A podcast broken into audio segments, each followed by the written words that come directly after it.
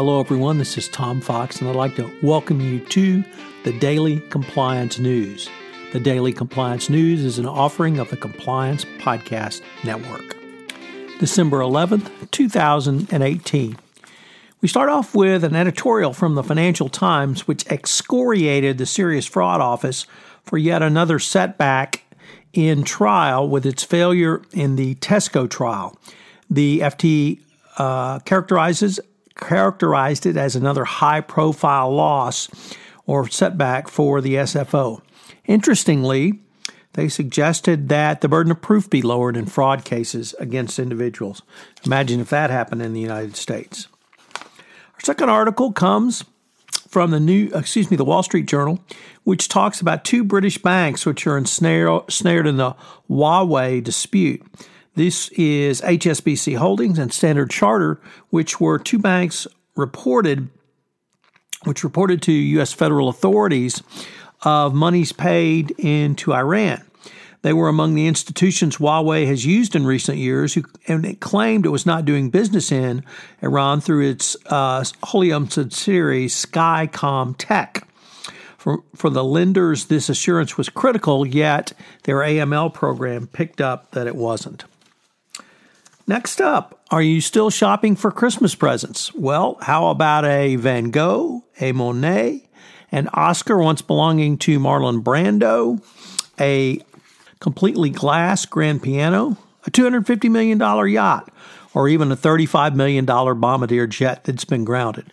These are all items which have been obtained from the US by the US government through its forfeiture anti-kleptocracy law from the noted fraudster Jho Low.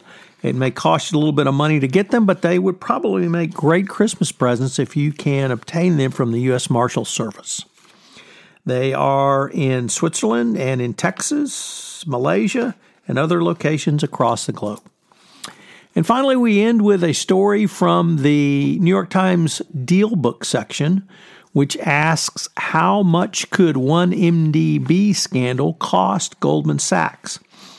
Wall Street has been trying to estimate the amount of legal penalties and settlement that Goldman must pay after U.S. prosecutors unveiled the guilty plea by former Goldman Sachs man, uh, partner Tim Leissner and charged a second banker.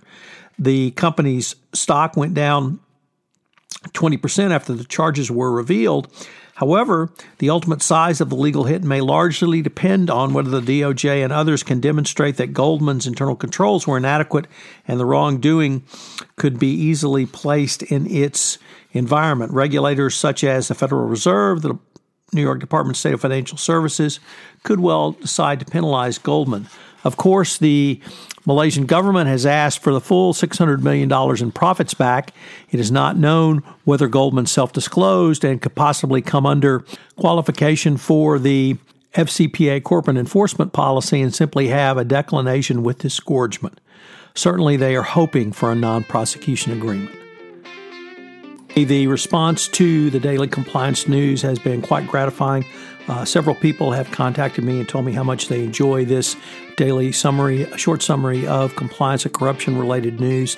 So I have decided to move this forward as a full time series into 2019. Also, I hope you will check out some of the new offerings on the Compliance Podcast Network.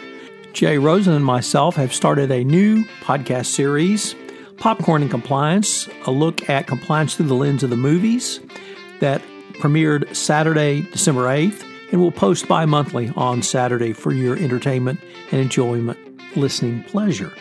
Finally, Mary Shirley and Lisa Fine have premiered their new podcast, Great Women on Compliance. I hope you will check that out. It's a great podcast series. We have several other offerings that we are in production and will go live after the first of the year on the Compliance Podcast Network.